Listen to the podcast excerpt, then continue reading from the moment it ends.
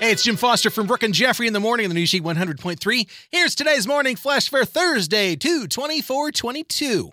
Some of the kings of comedy are coming to town. Chris Rock and Kevin Hart are both coming to town. Chris Rock has been off the road for five years and Kevin Hart for four. Chris Rock's bringing his tour through town October 13th, the Chicago Theater. Tickets on sale 10 a.m. tomorrow morning. Kevin Hart's going a little bigger. He'll be playing the UC September 23rd. Tickets on sale now. And if you don't want to wait around till fall, David Spade's coming to town. He'll be at the Vic for a couple shows in May. Tickets on sale now.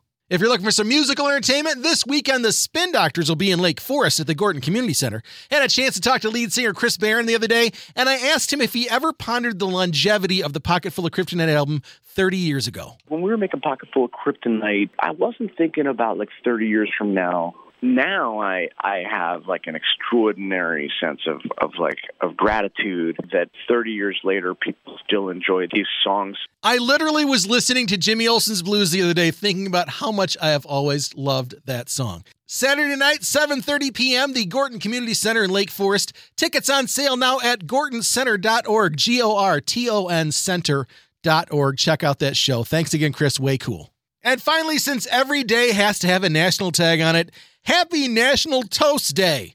Whether you're into cinnamon toast, avocado toast, French toast, or my favorite, like Ren and Stimpy, powdered toast. Remember powdered toast, man? no, I, you don't. Everybody remembers powdered toast, man. All right, maybe it's just me. There's your Thursday morning flash. Have a great day, and thanks once again for listening to the new She 100.3. Hits of the 80s, 90s, and 2000s.